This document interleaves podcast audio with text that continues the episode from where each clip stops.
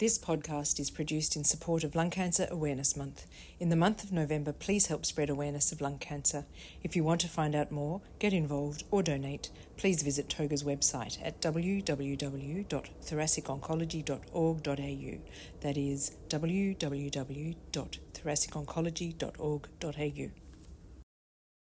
Hello, everybody, and welcome to this TOGA podcast about lung cancer screening, how to move from funding announcement to implementation.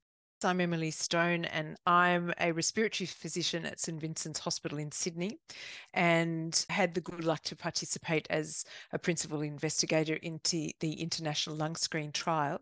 I'm joined in this discussion by Professor Gavin Wright, Director of Surgical Oncology and a thoracic surgeon at St Vincent's Hospital in Melbourne, Professor Nicole Rankin, an implementation scientist from the University of Melbourne with expertise in lung cancer, and Professor Annette McWilliams, a respiratory physician at Fiona Stanley Hospital in Perth and clinical lead for the Thoracic Tumour Collaborative for Western Australia. First of all, I'd like to acknowledge the traditional owners uh, of all the lands uh, where we sit and live and work, and their elders past and present, and we thank them for their custodianship of the land. So, to open the conversation, I'd like to to really reflect on the announcement that delighted us all in May, we discussed this a little earlier, that the Australian government was going to fund a national lung cancer screening program. And today we want to talk about a lot of concepts around how that might look as it goes forward. So I might turn first to Gavin, and it's going to be first names, to ask him about what his thoughts are. Initially, let's say uh, implications for surgeons, but from that point of view, how some of the practical considerations and other issues might look. Thanks, Emily.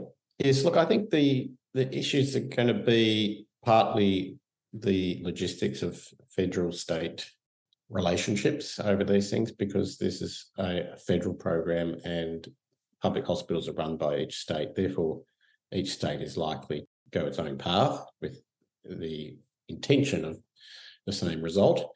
Or just from a purely surgical perspective, this will slowly increase the number of operations required, both to treat cancer, but also extra diagnostic surgery and the number of surgeons required to divert their efforts to treating lung cancer is going to increase with time. So, depending on how well the uptake of the program, it could be several years before we see a full effect of this. But that also means that we should be planning now for that increased workforce rather than waiting till the system is breaking. And even now, you know, we we do have pressures to treat our patients within state designated time limits. And obviously, a screened lung cancer, luckily, we've got a little more time on our hands than, than someone who we find with a symptomatic or a large lung cancer that's found accidentally. So we can sort of juggle things, and I'm sure we will juggle things for quite some time, but that's going to be the ultimate reality is that jurisdictions will have to look ahead and people uh, and, and organisations like the Royal Australasian College of Surgeons are going to have to think about changing their workforce forecasts because this is a radical change that, that has not happened before. I think you're right. It's quite a dramatic change, really exciting for us. And, and I do want us to spend some time talking about how the, the clinical craft groups might adapt. But first of all, I might go to you, Nicole. You know, we know that you've had experience visiting some of the major international screening programs. And would love to hear some of your insights to start with about what you drew from those visits that might inform how we go towards implementation here. Thanks, Emily. I had the great fortune of being the recipient of a Churchill Fellowship, which enabled me over a six week period to visit 18 different screening centres in the Netherlands, across the UK, and in the US. And to talk to a really broad range of people, we have some great similarities with Ireland and Scotland in that we're getting ready to ramp up or roll out lung cancer screening programs. Look at some of the UK experiences around how well their mobile screening services are working with targeting people in lower socioeconomic backgrounds and using mobile screening vans to go and take screening to the people, really, rather than waiting for people to come to hospital based services. So they're having enormous success there getting consent rates of sort of over 50% in a new pilot screening program that really hasn't got a lot of traction behind it in comparison, say, to breast or cervical cancer, where we've got over 20 years of experience of thinking about how those programs work well. And then in the US, where their programs now have been implemented for about a decade, and they're really struggling with the uptake, and the national average is about 6%. So you've got a very large proportion of the population who's eligible for screening uh, missing out and not actually getting to screening centres. And that's for a whole host of reasons, including going right back to the beginning and that need for promotion and awareness raising with communities. So there's a lot of great examples that we can learn from, and I think we'll cover some of those in the in the podcast today. I guess if I was putting my money on any sort of intervention that's going to work well to unite the primary, secondary, and tertiary healthcare systems across a screening program, it's the use of navigators in the system.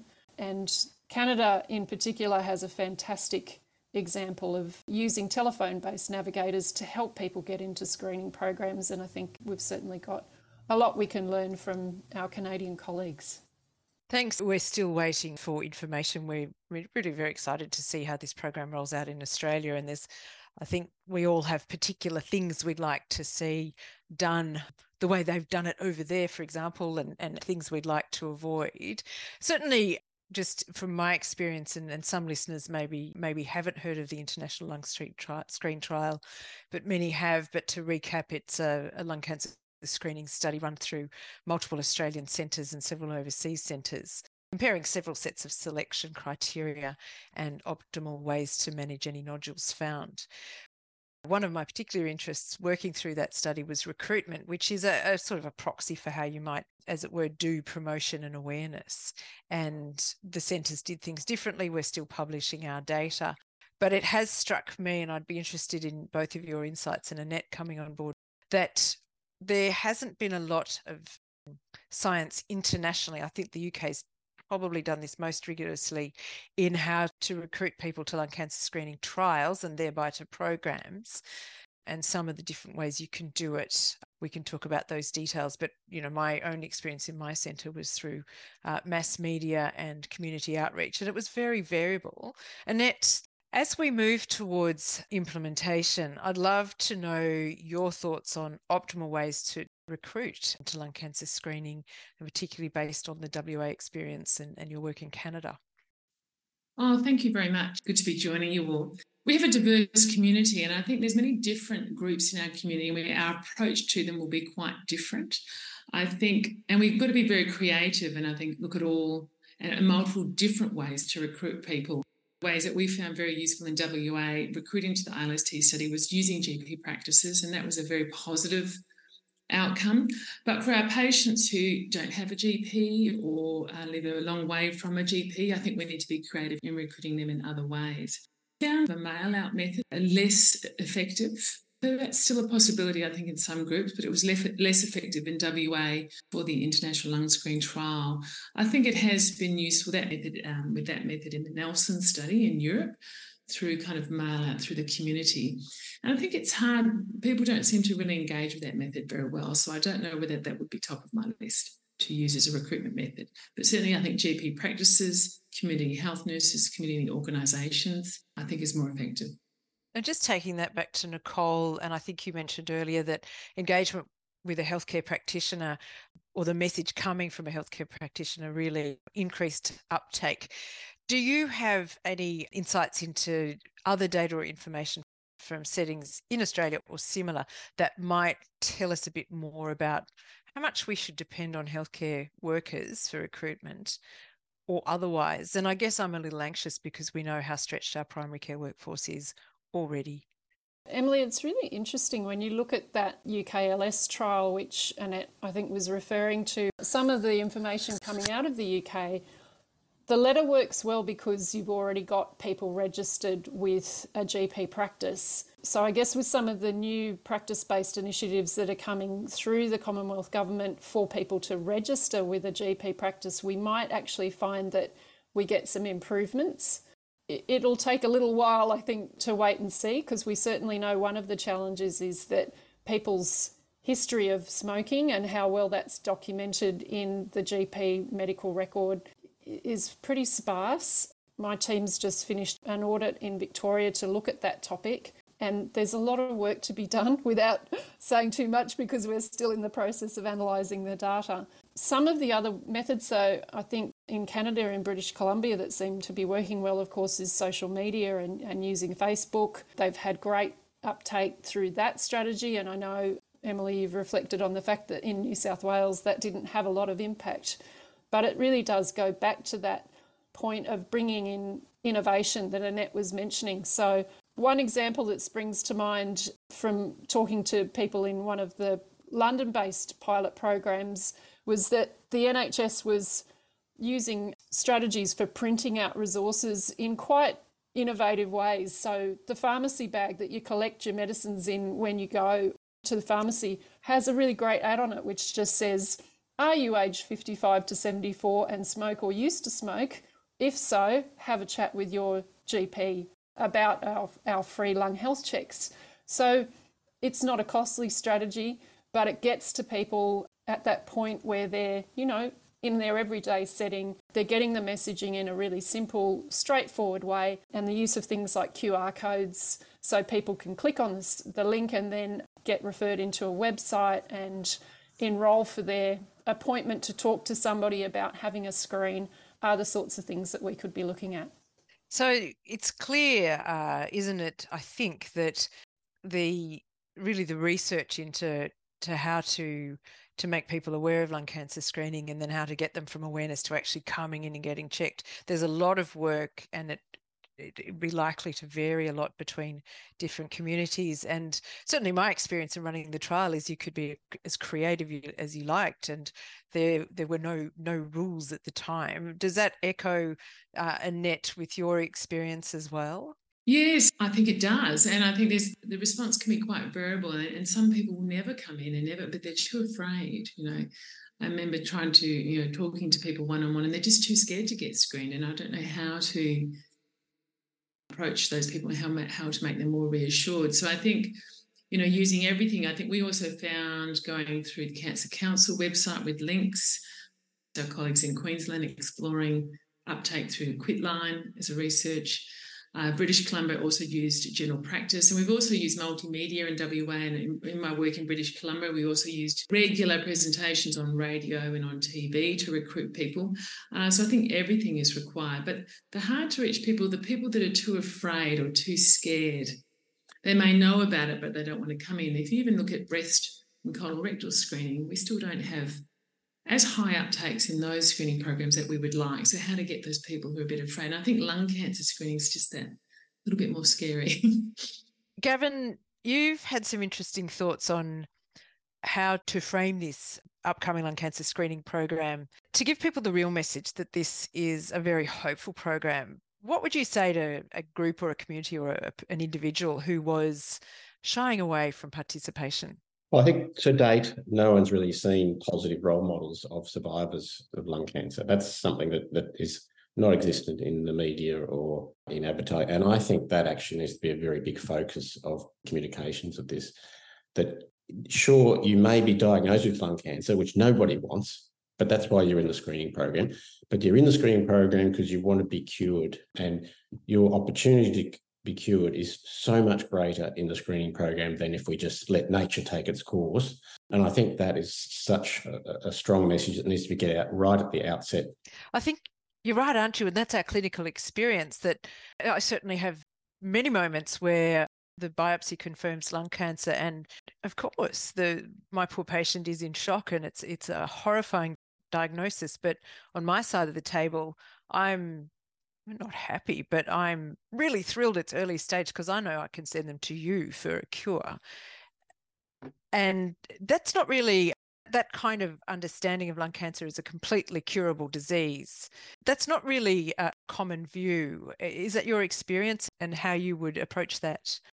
Absolutely. When I see patients who have a small, luckily, you know, for some other reason, they found a very small curable cancer that's asymptomatic, you know, they're not suffering from that at all, easily removed. they're totally surprised when explained that we've got actually a very good chance of curing this. It's like it's, a, it's the first time they've ever heard that. All they've heard about lung cancer is that that's the worst cancer you can have, you know, and you're going to die. So we want people to know that lung cancer screening has the potential to completely change experience of getting this disease of what happens later of survival and people will be there for their families and their loved ones. I will move us a little bit along the sort of screening journey in a second. Just that fear and possibly the stigma. Nicole can you give us any insights into the lung health check approach that's used in the uk that might address some of those issues?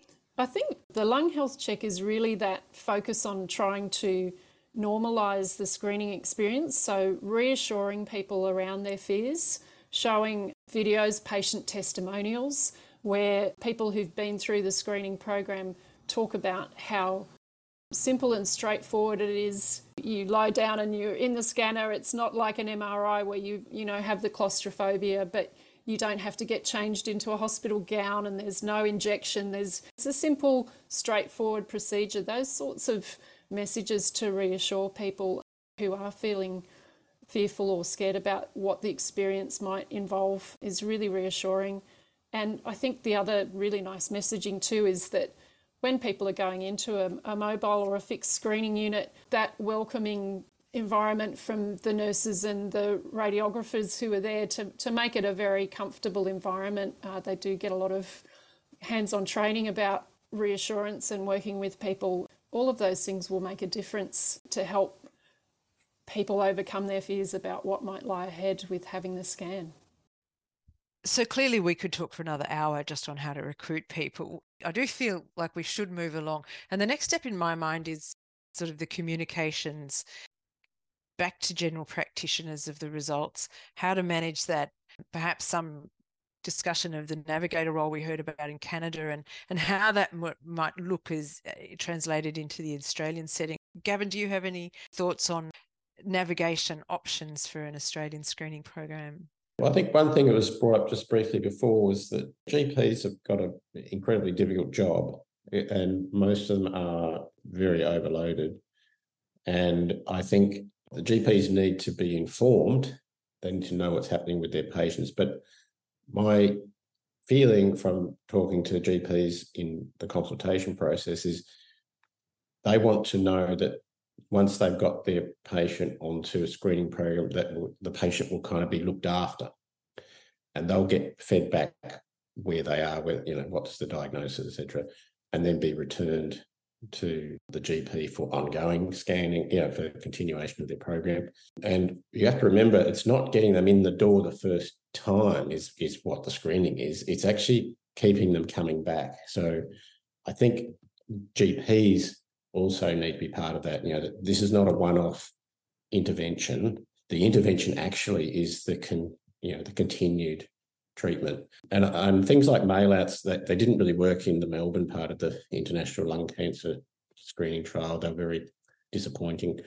Uh, so I think GPs are where you know the, the, the money is myself. Uh, it's like the 80-20 rule. You're going to get with, with that amount of effort, you're going to get 80% of your patients, and then you've got to work on novel ideas for your 20%. You know.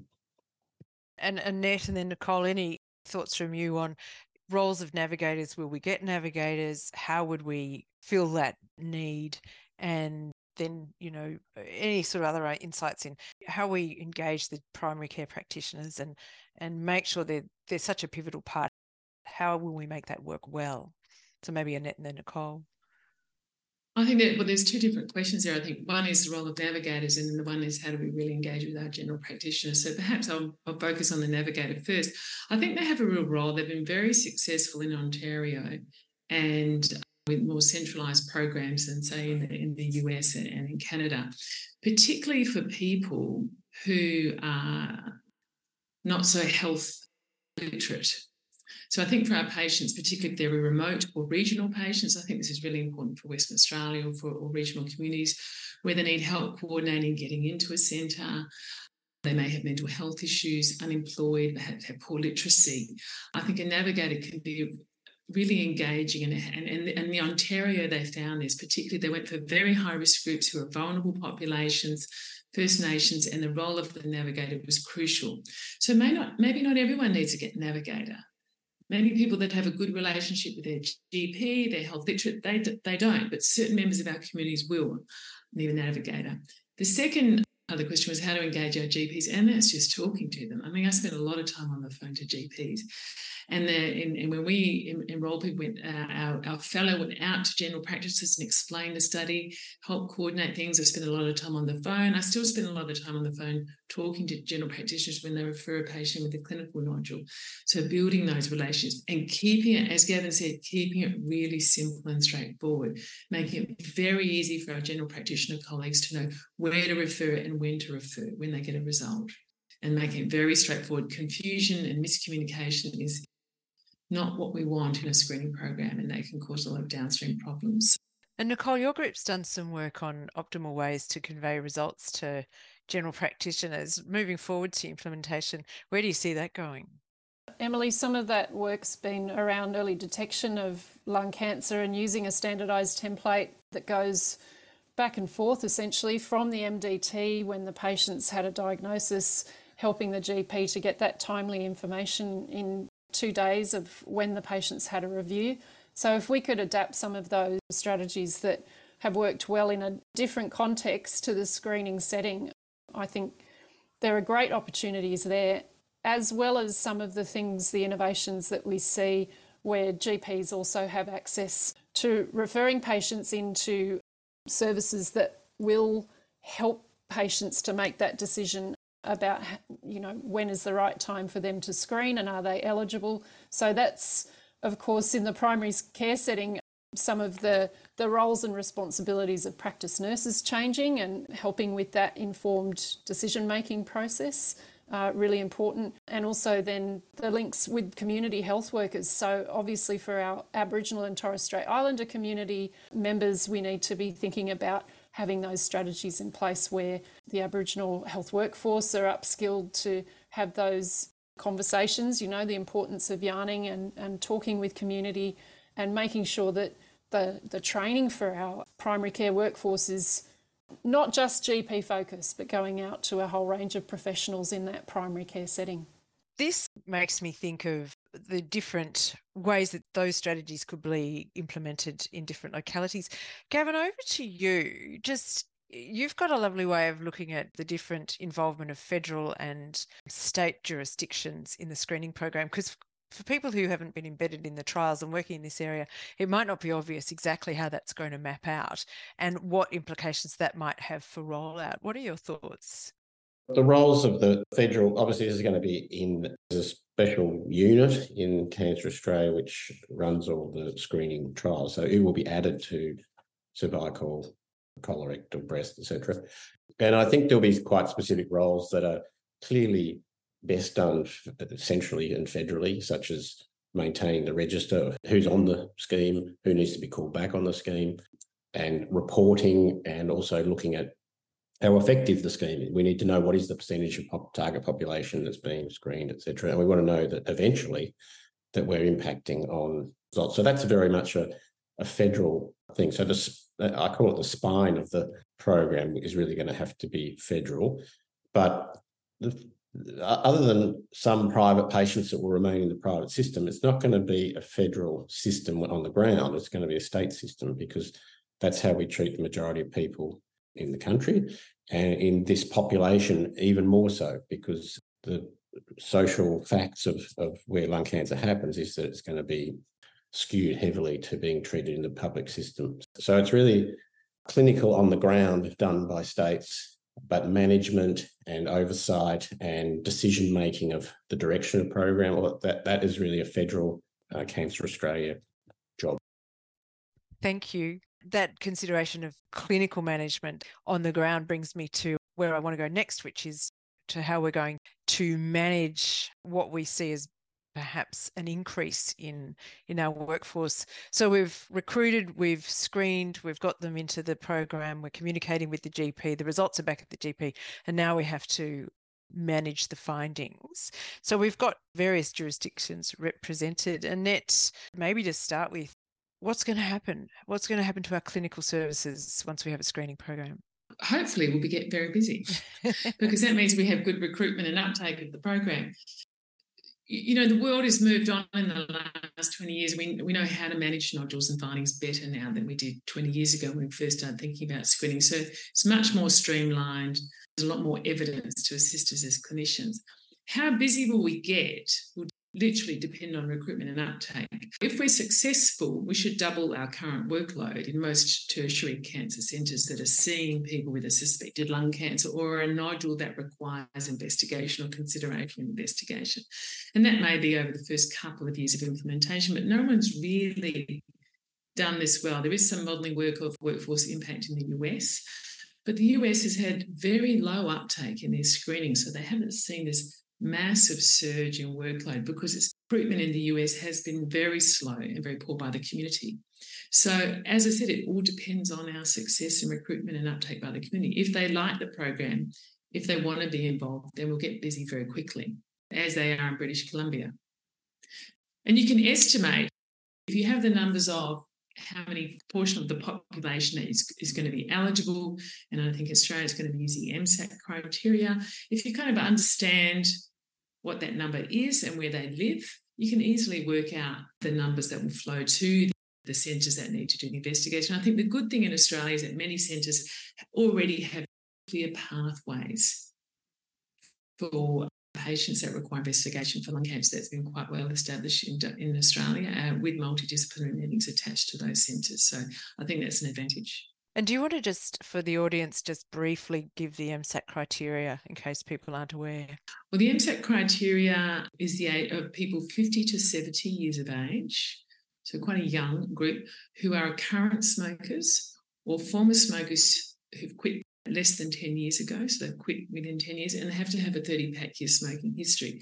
So it's quite a tight cohort. They're only using demographic variables to enrol people or categorical criteria, call them. So uh, we do not have clear numbers of what proportion of our population that is. Gavin, uh, moving up towards, you know, we find a nodule and it needs your care what are your thoughts and projections on the the impact and, and how we're going to manage all of this? Yeah, my thinking is very similar to Annette's. Obviously, there's a roll in phase. So you obviously don't scan everyone on day one. You'll over a couple of years, you'll start getting up to your optimal rate, whatever that is. We know that colon is like 39%, probably a bit higher in breast. Assuming we target, you know, say hopefully 40%, but we really want well over 50, then that will generate a lot of suspicious nodules. And then of those, maybe 10% of those may end up being confirmed as cancer and have to have lobectomies or resections of some sort. That will definitely, I mean, we'll be happy initially because we like we like working, we like uh, helping people. But obviously, over time, though, that will become particularly burdensome for if we just keep the same workforce. So we do need to think pretty early what's going to happen in several years because it takes six years to create a new surgeon. So it's no good waiting until we're overloaded and then waiting another six years. I think those kind of numbers are really helpful that we can't just turn the tap on and expect Dr. Gavin Wright to triple his workload. It's just not going to happen that way, is it? So I think these kind of conversations really help us. One thing we haven't had a lot of time to talk about tonight is the really critical role of smoking cessation and how that's going to be integrated into this. Nicole, I think this is your talking point to start with. Emily, our team's just recently held a national consensus workshop to set priorities with community and key groups, including the Commonwealth and Cancer Australia. And some really clear priorities came out of that workshop. And one is just that to have the smoking cessation intervention and opportunity for discussion has to be across the entire pathway. And having a training program that is upskilling health professionals in how to have those conversations around cessation is so vital. We need to look really carefully at how things like nicotine replacement therapies are reimbursed under the MBS, making sure that if people are being referred to best evidence around what will help them to quit smoking, that we can actually then provide those resources to people in, in a very equitable way. Lots of opportunities there for us to bring smoking cessation in. And one of the groups that we know we can't forget about is that there's a, a, a, teachable moment too for people who might speak to their GP or to somebody in the program about wanting to screen, finding that, that in fact they're not eligible because they're outside of the criteria that Annette talked about. We can still, if people are currently smoking in that group, offer them that opportunity to think about quitting and how we can make sure that we don't miss that opportunity. It's such an important opportunity, of course, for us to get this information built into the screening program right from the beginning because it, we know from data coming from other countries that it's one of the things that makes the program more cost effective. So you maximise your screening program if you engage people in cessation and those health benefits roll on for people not only in preventing obviously lung cancer but cardiovascular disease diabetes a whole range of other chronic conditions so the, the work is there for us to do thank you that's so so critical there is so much to talk about and I, I do want to acknowledge that we're all aware that there is a sizable minority of people who uh, unfortunately get lung cancer who have never smoked. And we know that there's emerging research in Australia, but that's outside the scope of this particular discussion. We have to wrap up, but I think there's a really important concept in implementing lung cancer screening, which is access and equity and making sure that people who need it get it. And I'd love to call for a comment from each of the panelists on that, maybe starting with Gavin. Yeah, I think um, obviously the, the most work needs to be done with the people hardest to get onto the program because they actually have the highest, they also have the highest, potentially the highest rate of lung cancer. So, and that's been shown in other screens. So I think energy spent there is well spent, even though it is, you know, on the 80 20 rule, it's the hard part of the uh, equation, but it actually has the most dividends. So I think equity in this instance equals success. That's a great way of looking at it. Annette, your thoughts? I would completely concur with uh, Gavin. I think the other thing that's important to discuss is gender equity. Uh, lung cancer screening has an even greater impact on mortality for women and greater success for women. I'm concerned that the current MSAC recommendations will favour men who are heavy current smokers, and it's going to disfavour women and longer term former smokers who we know are still at risk of lung cancer, because about 60% of lung cancers in Australia now occur in people who have quit smoking.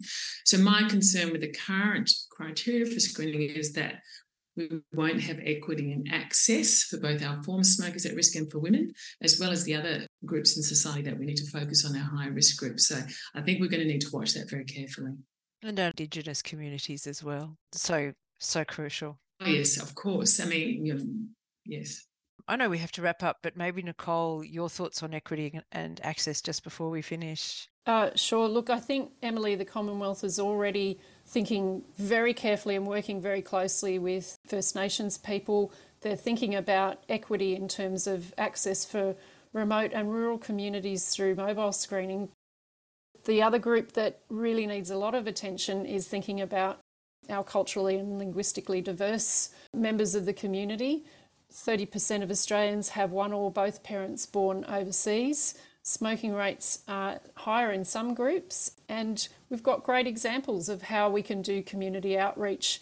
Looking at some of the programs in the UK, the Leeds Lung Health Check program have all of their materials translated into 17 community languages. They already have translators ready and available on the phone to take people through that initial conversation about deciding whether to screen. So we can pick up on some of those international best practice examples and think about how we do that translation into community languages and engaging with community leaders to encourage people to consider screening.